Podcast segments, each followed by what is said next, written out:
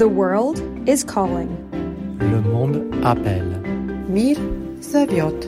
世界在呼唤你。Il mondo ci chiama. Verden kalder. I dag er det præcis 50 år siden, at danskerne vågnede op til et historisk valgresultat. Danmark stemte ja til at træde ind i det europæiske fællesskab. Siden da har debatten for og imod det, der nu er blevet til EU, splittet danskerne. Men de seneste år har den inkarnerede EU-modstand været til at overse.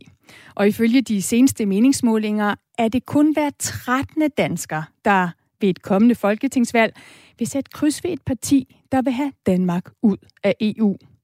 Derfor spørger jeg i dag, er EU-modstanden død i Danmark?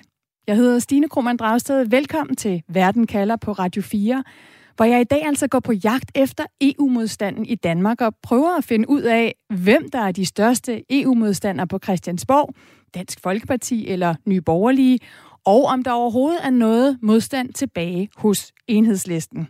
Og husk, at du endelig også gerne må skrive ind og være med i programmet. Du kan sende din sms til 1424. Mener du, at Danmark skal melde sig ud af EU? Eller har du tidligere ment det og skiftet holdning?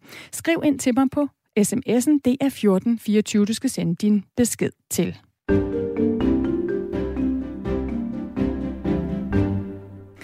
Og min gæst i dag er Torsten Boring, som er professor i historie med fokus på Danmarks forhold til EU ved Aarhus Universitet. Og så har du netop udgivet bogen Den svære dans om Danmark og det europæiske samarbejde. Velkommen til, Torsten. Mange tak. Torsten, det er 50 år siden, at danskerne stemte sig ind i det europæiske fællesskab. Lad mig starte med at få dit bud på, hvor stor er EU-modstanden i Danmark i dag i forhold til tidligere? Øh, den er jo på et lavpunkt, øh, må man sige nu. Øh, og det er en udvikling, vi har set de sidste øh, 6-7 år. Og der er ingen som helst tvivl om, at Brexit og Trump og række af de seneste begivenheder, voldsomme begivenheder, jo har øh, skubbet i den retning. Så altså, hvis vi bare ser på det sådan isoleret over de sidste seks år, så er den, så er den virkelig øh, øh på et lavpunkt. Hvad er den største grund til, til den ændring? Jamen, jeg tror, det er jo de ting, jeg nævner, ikke? Altså, at øh, vi lever i en meget omskiftelig verden i øjeblikket øh, øh, med, øh, vi har senest været igennem coronapandemier, og vi har en krig i Ukraine, øh, og jeg tror, pointen egentlig er meget stærk hos de fleste, at øh, sådan som verden ser ud i øjeblikket, øh, ser det ud til, at det er en god idé, hvis Europa kan holde sammen. Her i programmet, der går jeg jo på jagt efter EU-modstanden i Danmark, og om den overhovedet stadig findes hos partierne på Christiansborg. Så lad os starte med at høre, hvor meget EU-modstand der er tilbage i Dansk Folkeparti. Lidt tidligere talte jeg med Alex Arnsen, som er folketingsmedlem for Dansk Folkeparti. Du lytter til Verden kalder på Radio 4. Alex Arnsen, EU-ordfører for Dansk Folkeparti. Velkommen til Verden kalder. Tak skal du have. Jeg er jo på jagt efter EU-modstanden i Danmark her 50 år efter, at vi meldte os ind. Hvordan synes du, det går med den? Den er ikke ret stor for øjeblikket, faktisk kan vi sige. Den har nok aldrig været øh, mindre, end den er nu. Så hvis jeg nu skal prøve at finde ud af, om der trods alt er et parti i Folketinget, hvor jeg kan finde noget EU-modstand, så har jeg sådan et modstandsbarometer her, hvor 0 betyder ingen modstand mod EU, og 10 betyder, vi skal ud af EU i morgen. Hvor på det barometer er Dansk Folkeparti så? Altså må jeg sige, at vi ligger øh, på 10, det vil sige, at vi skal ud af, af EU. Og jeg tror, vi, ej, jeg ved, vi er det eneste parti i Folketinget, der har det sådan. Så vi skal have lov til at stemme i Danmark om, at Danmark skal ud af EU i morgen, hvis det stod til Dansk Folkeparti? Ej, ikke lige i morgen, men vi har jo sagt, at vi vil have en afstemning i 2030 eller 32. Jamen, hvorfor skal vi ikke have en afstemning i morgen, hvis vi, altså hvis modstanden hos jer er op på en 10, og vi egentlig bare skal ud af EU? Jamen, om 8 år, det er også øh, i morgen. Øh, det er i hvert fald øh, den horisont, vi har valgt. Øh, og af forskellige årsager. Altså, vi kan jo ikke lave den i morgen. Hvad er det, I venter på? vi venter på, at øh, modstanden den øh, øges. lige, lige nu der er det en helt usædvanlig situation, fordi mange mennesker er utrygge øh, på grund af Rusland-aggressionen, krigen i Ukraine, på grund af energiusikkerheden, på grund af inflationen, på grund af den økonomiske krise. Så derfor er det en, øh, en lidt usædvanlig situation at lave en afstemning i, når folk øh, vil have svært ved at træffe et rationelt valg. Prøv lige at forklare mig det. Altså, hvorfor tror du ikke, at jeres vælgere, Dansk Folkepartis vælgere, at, at danskerne selv kan overskue konsekvenserne, hvis de sætter et kryds ved forlade EU? De kan sagtens overskue konsekvenserne, men deres... Øh, men de tænker ikke rationelt lige nu? Nok være, nej, valget vil nok være båret af, af frygt, og det skyldes jo også, at det lykkedes EU-tilhængerne at fortælle, at sikkerheden den findes inden for EU. Og det har været svært for os at fortælle, at EU kan ikke beskytte danskerne. Det kan kun NATO. EU er jo ikke øh, den faktor, der leverer beskyttelse forsvarsmæssigt, våben og den slags øh, i Ukraine. Det er NATO og NATO-landene. Så det, I venter på, det er, at EU-modstanden ude blandt danskerne, den bliver højere, før vi skal have en afstemning, så det kan blive et ja til at forlade EU? Ja, øh, vi overvintrer lidt. Øh, EU-modstanden har jo været høj.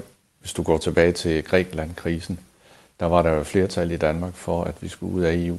Så det kan meget hurtigt svinge den anden vej igen. Hvad er det værste, der kan ske ved at give os vælgere i Danmark en mulighed for at stemme os ud, inden der er gået 10 år? Der er, der er ikke noget, der er slemt ved at holde en afstemning øh, om nogle år. Det er, det er vi redde til. Øh, vi, vi har tillid til, at danskerne de vælger deres fremtid. Vi tror bare på, at det vil være bedst om, om, om 10 år, fordi så, øh, så kan man se det hele på afstand. Mm, altså for min skyld kan vi også tage den om et år eller to. Øh, der kender jeg så resultatet. Jeg er overbevist om, at hvis vi venter lidt, så vil øh, tingene udjævne sig. Det er en usædvanlig situation, vi er i i dag. Så Alex Hansen, jeg skal bare lige vende tilbage til, hvis jeg har det her modstandsbarometer, hvor 0 betyder ingen modstand mod EU, og 10 betyder, vi skal ud af EU i morgen. Du sagde, I lå på 10. Holder du så ikke fast i det? Jamen altså, stod det til mig, kom vi ud i morgen. Stod det til Dansk Folkeparti, kom vi ud i morgen. Øh, afstemningen vil vi gerne have øh, om, om 10 år. Tak for at være med i Verden kalder. Selv tak.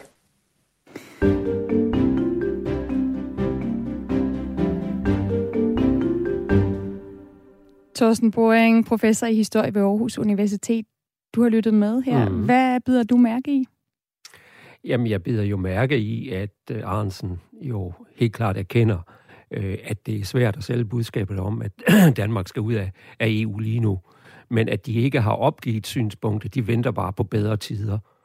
Han siger, at det er en usædvanlig situation, vi er i i dag, at der vil være større modstand, hvis danskerne ikke var præget af frygt. Jamen, øh, det kan man måske godt sige, men, øh, men pointen er jo, at verden udvikler sig hele tiden.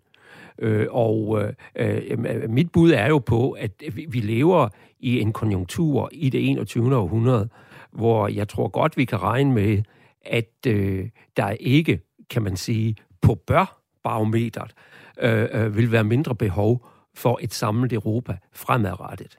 Det er så ikke det samme som, at vi kommer til at se det. Fordi der er også nogle andre indre kræfter i EU, som godt kan få, kan man sige, sammenholdet og samarbejdet til at, at, at, at slå sprækker. Øh, det er der ingen som helst tvivl om. Så derfor er det ikke umuligt, at Arnsen på et eller andet tidspunkt vil få bedre tider for sit synspunkt. Men fordi at EU slår sprækker mere end at der er modstand i befolkningen, siger du? Ja, men de to ting hænger jo sammen.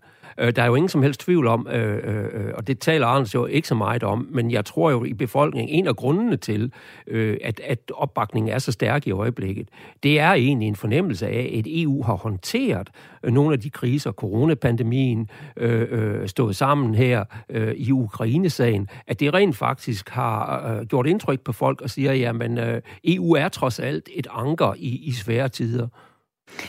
Der kommer sms'er her, blandt andet Inge, der skriver ind, vi skal ud af EU, og den eneste grund til, øh, at befolkningen er imod, øh, er at, nu skal vi se her, om jeg kan få se, hvad Inge skriver. Hun skriver i hvert fald, at hun kommer aldrig til at stole på politikere og journalister igen. Den tro er ødelagt de sidste tre år. Øh, så i hvert fald en lytter her, der stadigvæk har sin EU-modstanden helt intakt.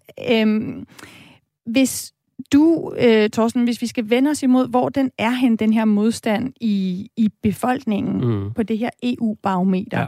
hvor 0 altså er mm. ingen modstand, ja. og 10 er, at vi skal ud i morgen. Ja. Og vi har brugt 50 år siden, vi meldte os ind på en meget intens og til tider sådan dramatisk højspændt EU-debat her i Danmark. Mm, mm. Hvornår vil du så sige, at den danske EU-modstand har været størst? Jamen, det tror jeg, den har været øh, omkring Maastricht-afstemningen der i begyndelsen øh, af 90'erne, da hele dagsordenen omkring den politiske union øh, øh, blev kørt op, og det var jo i virkeligheden også det, danskerne blev sat ud øh, og, og stemme for i 1992. Og der er jo ingen tvivl om, historisk set, øh, der er det de politiske aspekter ved samarbejdet, som, som danskerne har haft sværest ved øh, at acceptere. Øh, langt hen ad vejen har der jo hele tiden været et flertal for økonomisk samarbejde, handelssamarbejde, men jo mere politisk samarbejde har taget sig ud, øh, jo mere problematisk, øh, det kan vi se, det er der masser af opinionsundersøgelser, øh, der viser, øh, har det taget sig ud for, for, for mange danskere. Så hvis vi skal bruge det her EU-barometer, modstandsbarometer fra mm. 0 til 10, hvor vil du så placere os danskere i dag? Øh, jamen, der tror jeg, vi er øh, nede på en øh, 3-4 stykker. Men selvfølgelig med den tilføjelse, at øh, det er et flydende barometer, du, du, du, øh, du beder om. Og derfor kan situationen godt se anderledes ud øh, øh, om fem år.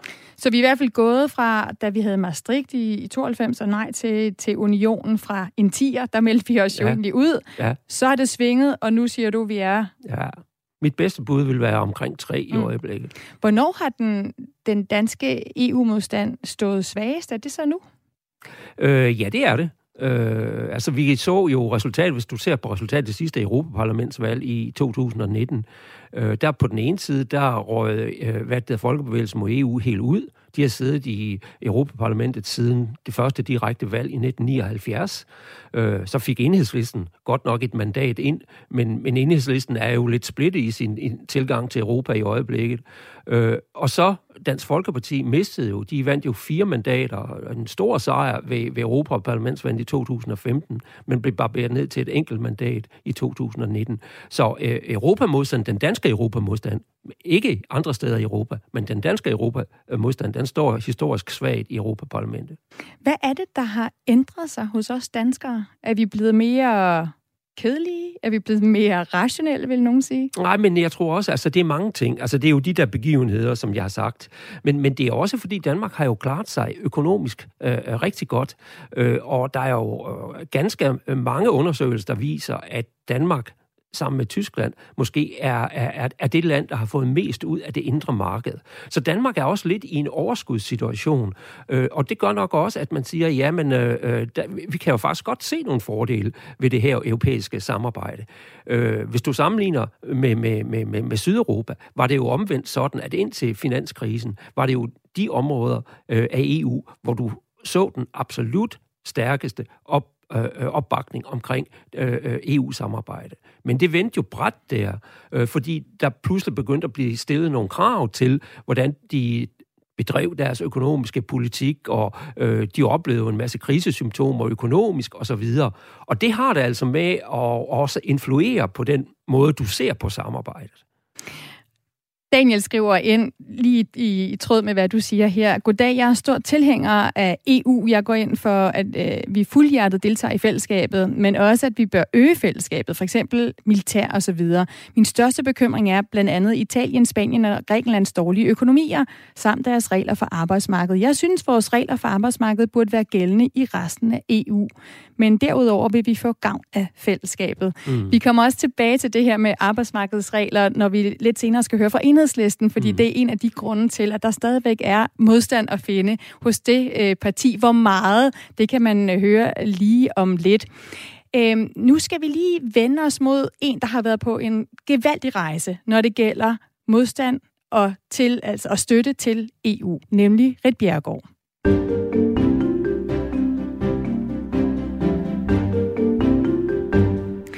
Vi skal altså til Østerbro i København, for her bor øh, Rit Bjergård, som jo har beskæftiget sig med EU i årtier, og som både har organiseret demonstrationer imod unionen og arbejdet på en toppost i EU.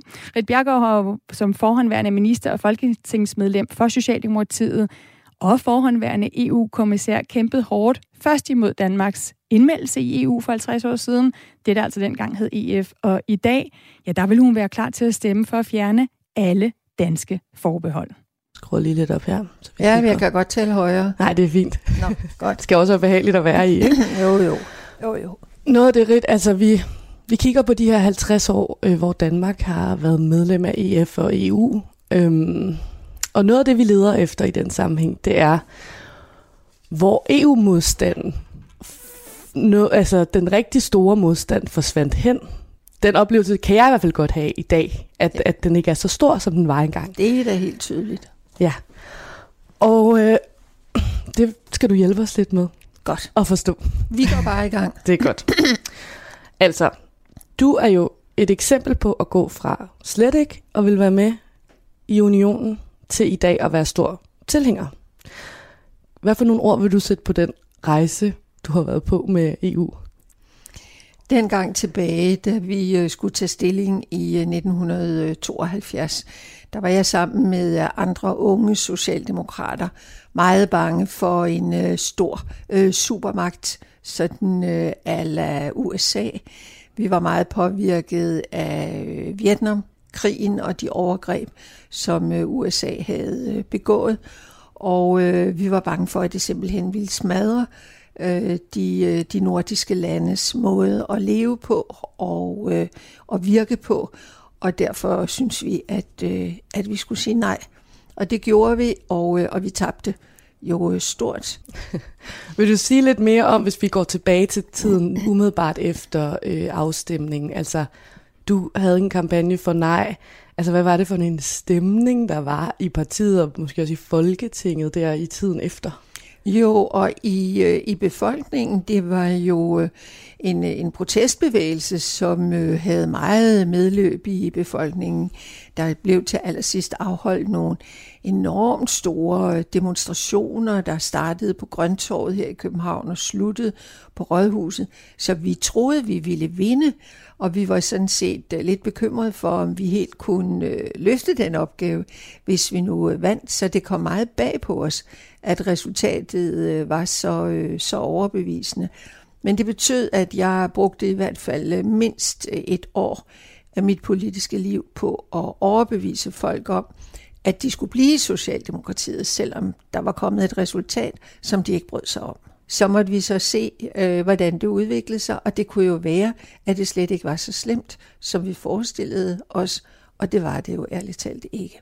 Og altså, der er godt 20 år imellem, at du af en, nej, en nej-gruppe i Socialdemokratiet, til du selv sidder inde på en toppost i EU som kommissær i, fra 1995. Altså, kan du fortælle lidt mere om, hvis vi skal gå lidt ned ad historiens sti, hvad det er, der sker i de 20 år for dig? Og, og altså, jeg tror først og fremmest øh, oplever jeg jo, da jeg bliver øh, undervisningsminister, øh, der i 73 og efterfølgende øh, kommer tilbage, at øh, det er et sjovt sted at være som øh, minister. De har ikke nogen særlig kompetence på øh, uddannelsesområdet, men der er meget, man kan lære af at høre, hvordan de andre har, har båret sig ad. Så der begynder jeg sådan at synes, nå ja, og jo, og det er måske slet ikke så dårligt. Og så kommer jo sammenbruddet i, øh, i Sovjetunionen. Og der ser jeg øh, EU som en øh, demokratisk mulighed for de øh, øst- og øh, centraleuropæiske øh, lande, som jo lige pludselig står der øh, og er blevet selvstændige på bare bunden, og hvordan i alverden skal de håndtere hele den øh, verden, som, øh, hvor de nu skal vende sig væk fra, øh, fra det derværende Sovjetunionen. Og der ser jeg øh, EU som en øh, stor mulighed. Og du siger, at øh, det var godt, at det blev et ja, selvom du stemte nej. Øhm, hvad vil du sige, Rit? Er det dig eller EU, der har ændret sig? Det tror jeg også begge to heldigvis. Altså, der har gået 50 år, Og det ville da virkelig være trist, hvis jeg ikke havde ændret mig det fjerneste i løbet af de 50 år. Og lige så trist ville det være, hvis øh, EU øh, ikke havde. Altså i, øh, i mellemtiden, da jeg kom og blev kommissær der i 1995, der kom jo Finland og Sverige og Østrig med som, øh, som nye lande, og det gik sådan set øh, ret øh, smidigt i, øh, i samarbejdet. Og efterfølgende øh, havde vi jo hele sammenbruddet i øh, Sovjetunionen, og de øh, nye central øh, europæiske lande, de blev jo så også medlemmer af øh, EU. Og det er klart, det er jo en meget, meget stor øh, udvidelse, og har krævet meget af EU. Så selvfølgelig er EU helt anderledes, end det var i 1972. Mm. Og hvor har du parkeret din modstand? Den har jeg ikke. Øh, jeg har ikke nogen øh, modstand. Jeg tror for et øh, lille land som Danmark, vi er lige knap 6 millioner, der er det nærmest en gave, at, at vi kan være med. Altså med tanke, Rit, på, på, på den modstand, du selv har haft, kan du så forstå, at der er nogen, der har stået modstand mod EU i dag, eller synes du, det er passé at frygte EU? Ja, jeg synes, det er passé at frygte det. Men jeg ser den bevægelse imod EU på samme måde, som det der, man øh, taler om de københavnske salonger og udkant og så videre. Jeg ser det som øh, en del af den samme øh, bevægelse. At der, hvor man selv er, der synes man, at man kan ikke bestemme nok, og, og de kommer bare ovenfra og ned, og det er slet ikke noget, der er godt for os.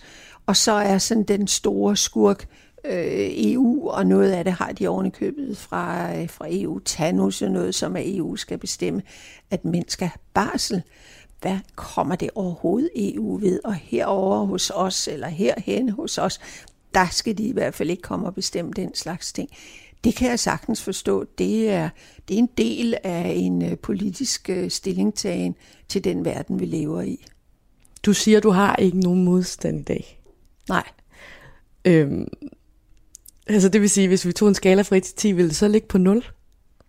Ja, hvis det er modstand, ja, ja, ja det ville det. Vil din modstand det betyder på 0? jo ikke, at der ikke kan være noget, der kan kritiseres, lige så vel som der er noget, der kan kritiseres på den måde, regeringen fører politik på i øh, forhold til uddannelse, i forhold til øh, skattepolitik, alt muligt. Det kan der sagtens være, og det er fint, at den skal man tage, og flere partier gør jo, at det bliver afvejet imod øh, hinanden. Men når det kommer til spørgsmålet, om det er klogt af Danmark at være med, eller det ikke er, så er jeg helt entydig. Det er klogt. Og dengang tilbage i 72, da du var en nej, en nej-stemmer i Socialdemokratiet, hvor, på en skala fra 1 til 10, hvor, hvor stor var din modstand så der? der? Den har sikkert været 10. Okay. det vil jeg tro. Altså, når man sådan øh, i sine unge år virkelig går ind for noget, så er det med, øh, med fuld skrue. og vi var jo sådan en, øh, en gruppe bestående af Karl Hjortnes og Helle Dein og Inge Fischer Møller og øh, Svend Augen og nogle få flere, som øh, virkelig var imod, og vi havde jo været imod og imod partiets politik i, øh, i valgkampen. Så det spillede en stor rolle for os. Men vi er, altså socialdemokrater er jo også nogen, der, der siger, ja, jeg har haft det synspunkt, der er sket det og det, så må jeg også være villig til at lave op. Man har et standpunkt til, man har et nyt, som øh, Krav er blevet kendt for at sige. Sagde altså Rit Bjergård, som er forhåndværende minister, folketingsmedlem for Socialdemokratiet, forhåndværende EU-kommissær, og som journalist på Verden kalder Nana Chili Kulborg, havde besøgt og interviewet. En rejse, Torsten Boring, fra, fra mm-hmm. 10, øh, altså fuld modstand, til 0, ingen mm. modstand. Hvad siger den rejse om? Altså siger den, afspejler den, hvor vi danskere også har bevæget os hen i forhold til EU? Øh, en del af vejen. Altså, øh, der er jo nok ikke øh, alle danskere, der vil sige, at de ligger øh, på, øh, på, på, på nul i dag. Men, men det afspejler en, en rejse. Øh, men, men rejsen er også en kompliceret rejse, øh, fordi øh, det er jo sådan, at da Rit Bjergård var imod, der var hun jo, selvom hun var i Socialdemokratiet, så var hun jo på Socialdemokratiets venstrefløj. Og det var jo i meget høj grad venstrefløjen, der bar øh, øh EF-modstanden øh, der i 70'erne. Der har vi jo set et skifte. Altså fra 90'erne og frem er EU-modstanden jo primært rykket over på højrefløjen af politikken. Så, så det, er jo en, det er jo en forskellig rejse, der har været, og det er med til at forklare Rit Bjergårds holdningsskift. Og det skal vi undersøge. The world is calling. Le monde appelle. Mir Zaviot. Il mondo ci chiama. Verden kalder. Jeg har været imod EU-medlemskab indtil Brexit Trump. Nu er jeg for EU, på trods af den markedsorienterede styring. Det er jo oprindeligt et fredsprojekt, og det er godt. Jeg stemmer på enhedslisten. Sådan skriver Kim Sagel ind på sms'en på 1424. Du er velkommen til os at skrive ind her til Verden kalder, hvor jeg i dag stiller spørgsmålet, er EU-modstanden død i Danmark?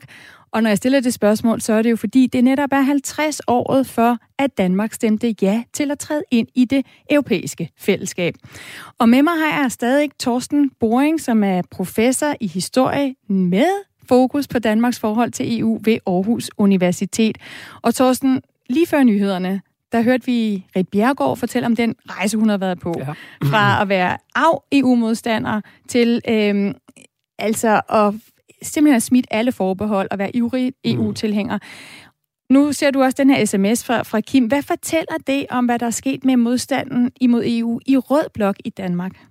Jeg tror altså, der, der er flere ting, øh, der er sket. Men jeg tror, hvis man skal fremhæve noget, øh, øh, så det, der er sket, det er, at den store østudvidelse øh, fjernede faktisk øh, en del af modstanden, fordi en stor del af venstrefløjens modstand øh, mod EF, EU, var bygget op på forestillingen om Fort Europa.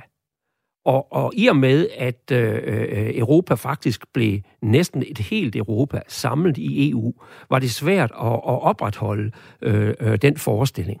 Så var der en anden ting også, altså øh, den stigende opmærksomhed på miljø og klima, øh, tror jeg også har styrket øh, opfattelsen af, at man er nødt til at arbejde i den europæiske arena, hvis man vil promovere øh, øh, de målsætninger. Fordi altså, miljø- og klimapolitik kan du ikke løse i Danmark alene. Øh, og på en række punkter kan man jo også sige, at man har set det, at det, der egentlig grundlæggende har været nordiske prioriteringer på miljø og klima, det er faktisk EU-prioriteringer i dag. Og derfor tror jeg, at der, der, der er ligesom gået en, kan man sige, en overbevisning øh, igennem, der siger, jamen hvis vi vil promovere de her dagsordner, så er øh, EU faktisk den rigtige øh, arena at gøre det på. Nu siger du nordiske prioriteringer. Hvis vi så vender os imod højrefløjens EU-modstand mm. her i Danmark, som jo stadigvæk findes. Ja. Hvad er det så højrefløjen i Danmark ikke kan lide ved EU? Altså er det så ikke deres prioriteringer, der er blevet vægtet højere i EU? Jamen det er jo i, i stort omfang det, vi kan samle omkring begrebet suverænitetstabet. Altså øh, EF-EU-samarbejdet er jo et overnationalt samarbejde. EU er jo medlovgiver i Danmark. Altså vi har ikke præcise opgivelser af, hvor meget lovgivning, der rent faktisk kommer fra Bruxelles. Men et godt gæt, det er, at mindst 50 procent af al lovgivning i Danmark i dag har øh, øh, sit udgangspunkt i Bruxelles på den ene eller den anden måde. Øh, der kan træffes øh, beslutninger, laves lovgivning øh, øh, i EU, som får direkte retsvirkning øh, for os i Danmark og i de andre europæiske lande. Så det er et overnationalt samarbejde, og Danmark er igennem de 50 år, vi taler om her, blevet mere og mere europæiseret. Der er en række af de ting, der angår os i vores hverdag, øh, øh, som besluttes øh, øh, i Bruxelles. Og det har rejst nogle, kan man sige, øh, øh, øh nogle problemer øh, øh, på højrefløjen, som jo øh, øh, vægter øh, national selvbestemmelse meget højt. Og det er jo ikke kun i Danmark, vi finder den EU-modstand på højrefløjen. Det var højrefløjen, der gav britterne muligheden for at stemme sig ud af EU med, med Brexit i både Ungarn og Italien. Der, har, der ser vi EU-kritiske regeringsledere blive, blive valgt. Så er det EU, der har ændret sig siden EU-modstanden, så har fået så meget vind i sejlene på højrefløjen i Europa? Jamen, EU har ændret sig.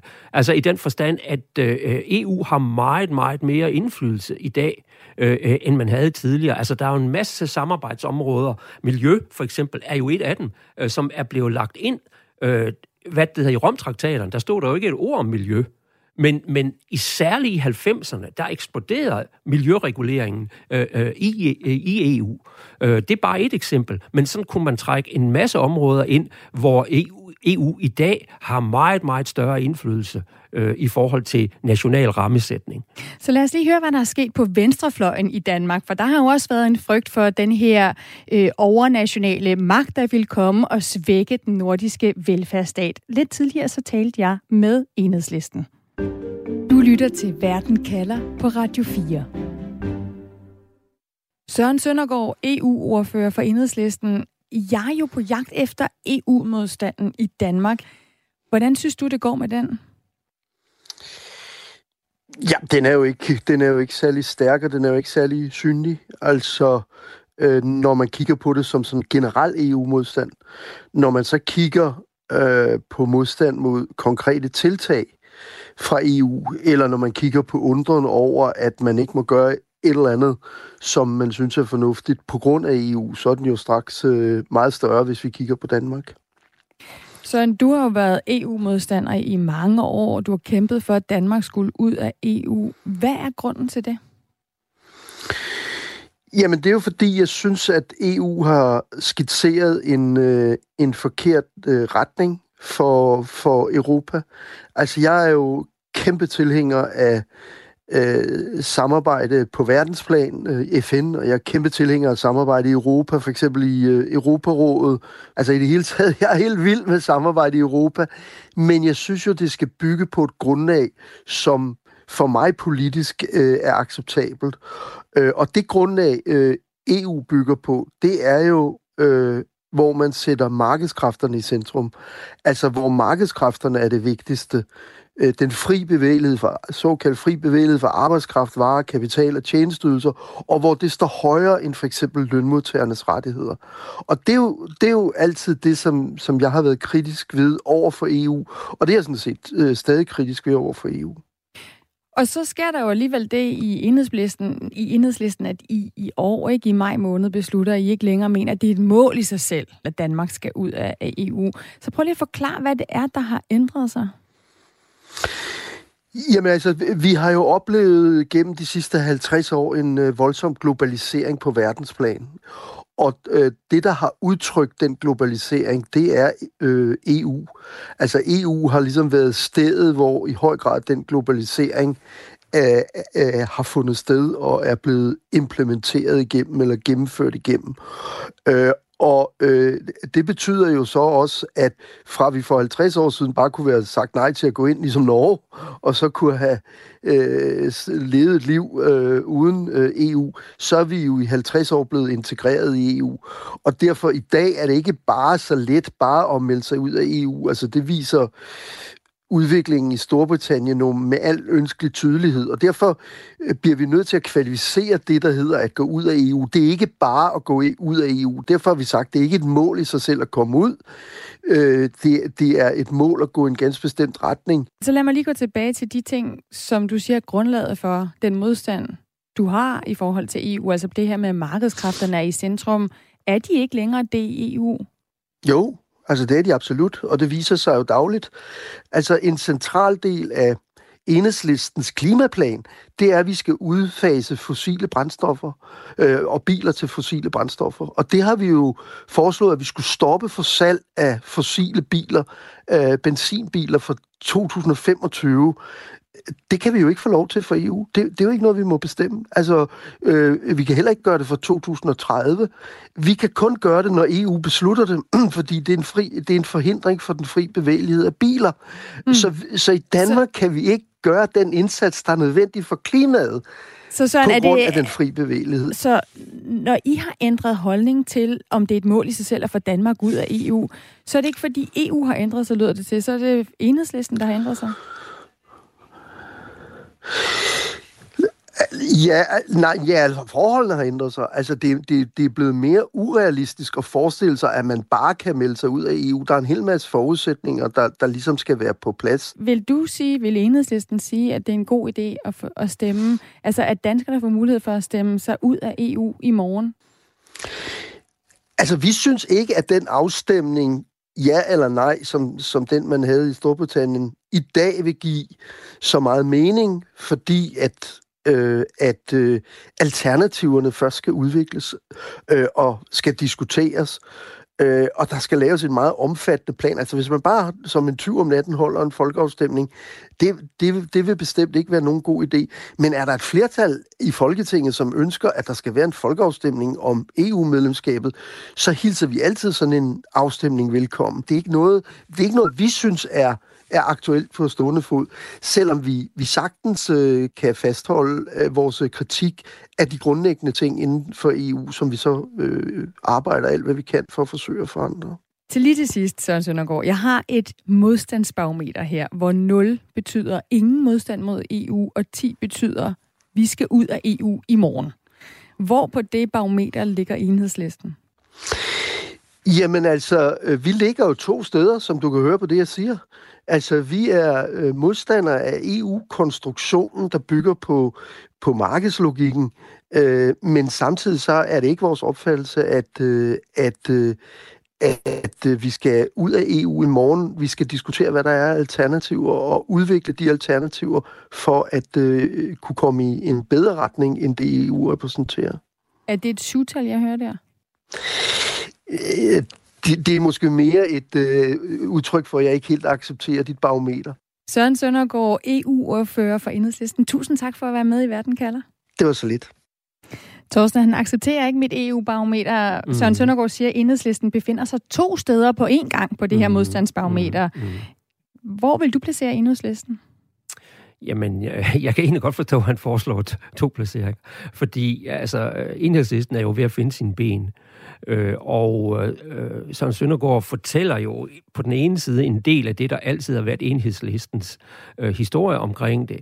Øh, netop altså, at øh, det er øh, markedskræfterne, der, der, der, der styrer, og det er der jo heller ingen tvivl om, de gør ret langt hen ad vejen, øh, og at øh, EU var dem, der bankede globaliseringen igennem. Der er bare nogle problemer med den fortælling, fordi hvis der var nogen, der bankede globaliseringen igennem, så var det nok først og fremmest øh, USA og nogle af de asiatiske lande, og, og, og EU var faktisk, dengang det hed EF, var meget langsomt til at fange op til, til, til globaliseringsudfordringer.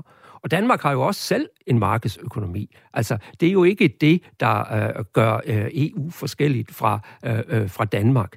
Øh, øh, men vi hører jo også, altså det jeg jo hører Søren Søndergaard sige, øh, det er jo, at øh, venstrefløjen er ved at acceptere, at EU er den politiske kamparena. Man skal tage de store slag. Man skal tage de store slag der omkring, hvis for eksempel man vil øge hvad det arbejdstagerrettigheder, eller hvis man vil øh, øh, tage en ordentlig klimakamp. Og det er jo helt klart et eksempel med biler også.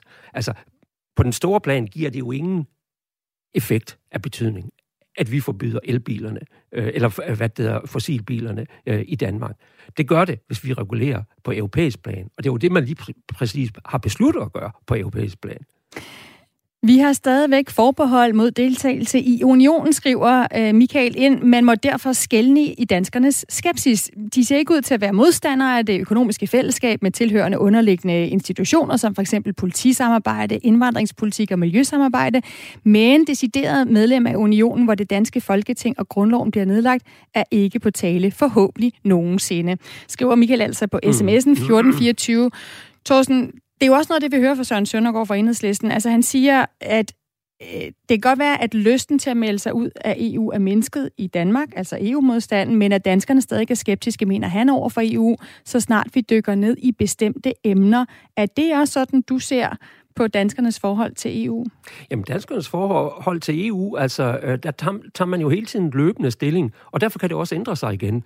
Øh, jeg tror jo godt, du kan komme i en situation, øh, øh, hvor øh, modstanden vil være stigende igen. Altså hvis øh, øh EU ikke er i stand til at lave relevante løsninger, øh, som folk synes er relevante for deres hverdag, hvis det er sådan, at stridighederne i EU bliver for store, så samarbejdet falder sammen. Altså, vi, vi har, du har jo selv nævnt den der problematik omkring EU's værdigrundlag med, med, med, med, med Polen og Ungarn og måske en, en kommende italiensk regering. Øh, øh, sådan nogle ting kan jo godt være med til at skabe dønninger, som også gør, at man siger, ah, øh, øh, den der tilgang til EU skal måske øh, øh, ændres. Men jeg tror, der hvor vi står nu, har det spillet den anden vej omkring, at man netop har set, at EU i en række tilfælde, altså jeg synes jo, coronaepidemien er, er jo rigtig interessant, øh, fordi øh, EU var jo egentlig langsom til at komme ud af hullerne i forhold til, om, om man skulle gøre noget ved det. Men, men, men sagen er jo også den, EU havde ikke rigtig nogen kompetencer på sundhedsområdet. Men da først EU rykkede, så kom det til at betyde rigtig meget, og også rigtig meget for os. For eksempel ved at booste øh, øh, vaccineproduktion, som vi jo i Danmark selv havde nedlagt øh, øh, øh i hele Europa.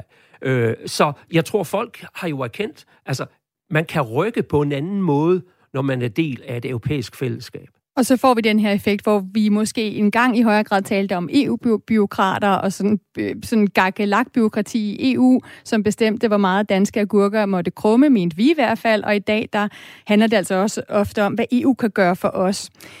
Du lytter til Verden kalder på Radio 4, hvor jeg er på jagt efter EU-modstanden i Danmark her 50 år efter, at Danmark meldte sig ind i det europæiske fællesskab. Og derfor er jeg også på jagt efter EU-modstanden hos partierne på Christiansborg. Vi har været forbi med EU-modstanden hos Dansk Folkeparti, hos Enhedslisten. Nu skal vi se, hvordan det står til med EU-modstanden hos Nye Borgerlige.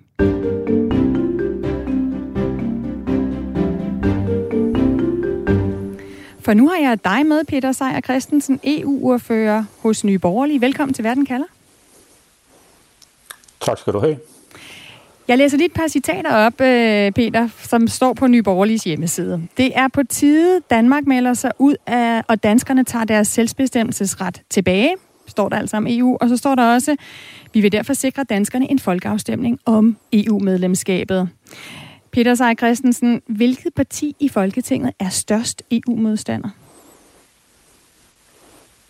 Det vil jeg mene, det er vi nok. Altså vi mener jo, at vi, at vi gerne vil have en en folkeafstemning, hvor man kan stemme ja eller nej til EU-medlemskabet.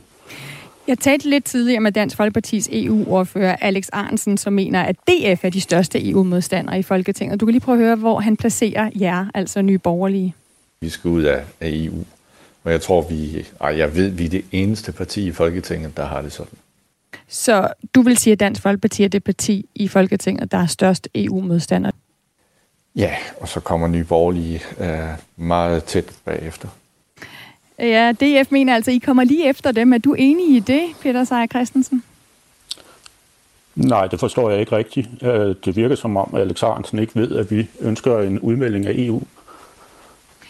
I ønsker altså en udmelding af EU, så hvis jeg lige må prøve at placere dig på det her modstandsbarometer, som vi har hvor vi har placeret Socialdemokratiet, øh, Rit Bjerregaard, vi har placeret ny, øh, hvad hedder det, Dansk Folkeparti, og vi har placeret Enhedslisten. 0 betyder ingen modstand mod EU, 10 betyder, at vi skal ud af EU i morgen. Hvor på det barometer er Nye Borgerlige så?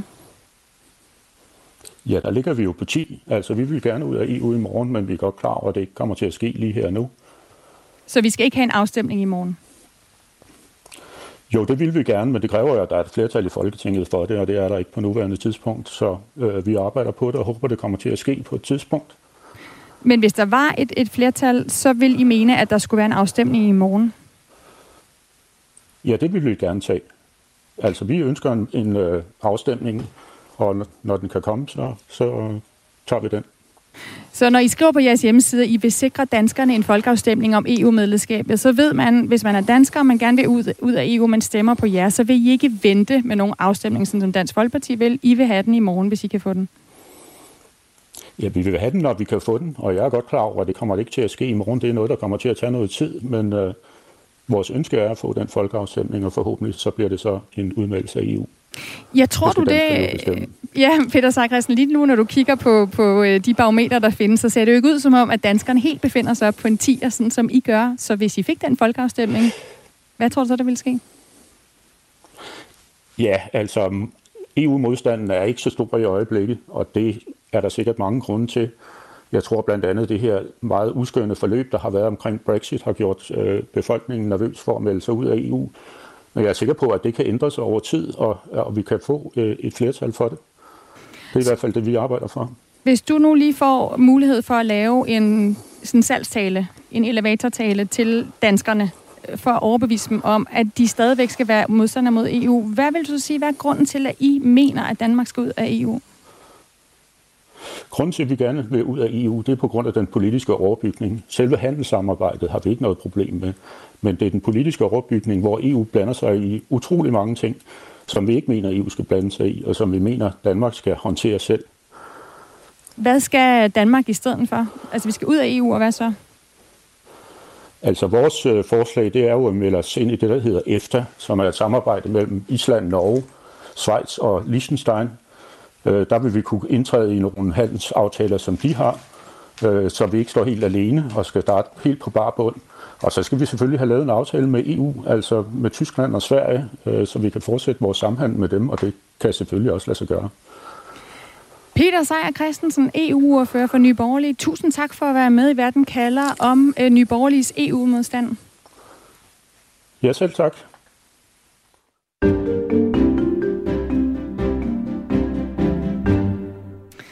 Torsten Boring, mm-hmm. professor i historie ved Aarhus Universitet med fokus på netop øh, Danmark og EU.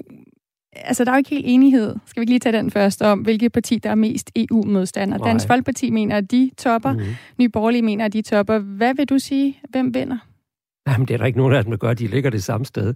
Øh, det, det er bare måden, man formulerer det på. Øh, fordi øh, når, når Sejer siger her øh, til sidst, at øh, jamen, de kan ikke skaffe politisk opbakning til den folkeafstemning, så er det jo virkelig det samme, Arnsen siger. Altså, øh, han, han regner med, at det vil måske ville være en mulighed om 10-12 år. Øh, man, man kan bare sige, så han garderer sig lidt mere ved at sige, at vi kan ikke komme igennem med det, fordi de andre vil ikke være med til det. Så du vil placere dem det samme ja, sted? Ja, det vil jeg. Ja, okay. Øhm, vi er jo nået til en konklusion her i Verden kalder, hvor jeg i dag har været på jagt efter EU-modstanden i, i Danmark i anledning af 50-året for, at vi har sagt ja til det europæiske fællesskab. Torsten, hvis du skal samle op, mm. er EU-modstanden så død i Danmark? Nej, det, det, det er den ikke. Øh, altså, øh, man kan let forestille sig, at den bliver reaktiveret igen, og det handler meget om også, hvordan verden, altså det handler faktisk primært om, hvordan den omgivende verden øh, øh, udvikler sig, og hvordan EU i den omgivende verden også udvikler sig. Øh, det, er, det er helt afgørende. Men hvis det er sådan, at borgerne føler, at EU gør en forskel på en positiv vis øh, øh, i forhold til velfærd, sikkerhed osv., øh, øh, så kan man let forestille sig, at øh, det ikke lige popper op igen. Og der er vel måske også det element, øh, nu vi taler om 50 år, at danskerne er ved at have vendt sig mere til at være i det europæiske samarbejde. Øh, og, og derfor måske ikke er så parate til at tage den debat, som man har haft længe, hver gang man diskuterer det, at det var enten ud eller ind. I stedet for opfatter jeg det mere i retning af, at man opfatter EU som en politisk arena, hvor man har forskellige holdninger, ligesom man i virkeligheden har på den danske arena. Og det kan man så have forskellige kritiske eller positive holdninger til de enkelte forslag, man diskuterer øh, på det europæiske niveau. Vil du sige, at der er forskellige typer af modstand. Nu har vi talt højre og venstre, venstrefløj øh, her i Danmark og, og, og i Europa, og at det er en bestemt type modstand, som i højere grad øh, måske er død eller har det meget svært i forhold til hinanden. Ja, altså, vi kan jo høre, at trykket ligger jo lidt forskelligt. Øh, hos enhedslisten ligger det jo stadigvæk på øh, det her markedsdrevne. Altså, at det er et eller andet sted, som jo er den, at, at den helt gamle øh, diskussion, ikke? Altså, at det EU er en kapitalistisk klub. Øh, øh, og, og det er der jo stadigvæk reminiscenser af, kan man høre, øh, hos øh, Søren Søndergaard. Det er ikke der, trykket ligger øh, hos Nye Borgerlige øh, eller Dansk Folkeparti. Altså, det er meget mere suverænitetstabet men, men, men det kan man sige, det som højrefløjen jo ikke sætter i tale, det er, at det er rigtigt, at EU er jo en beslutningstager og har stor indflydelse i Danmark, og vi er blevet europæiseret. Men der er jo samtidig også sket det, at Danmark har jo også del i den fælles europæiske suverænitet, som EU repræsenterer. Øh, og, og, og det, jeg fornemmer lidt, det er, øh, at der er sket det skifte, i hvert fald over de sidste 5-10 år, i retning af, at man prioriterer at få den indflydelse og prøve at påvirke den europæiske proces. Vi skal også lige have en konklusion fra en lytter, der har skrevet ind. Bente Roas fra Hillerød har skrevet, nej, EU-modstanden lever i bedste velgående i den forstand, at vi absolut ikke vil have mere EU. Det er allerede rigeligt, skriver altså Bente ind.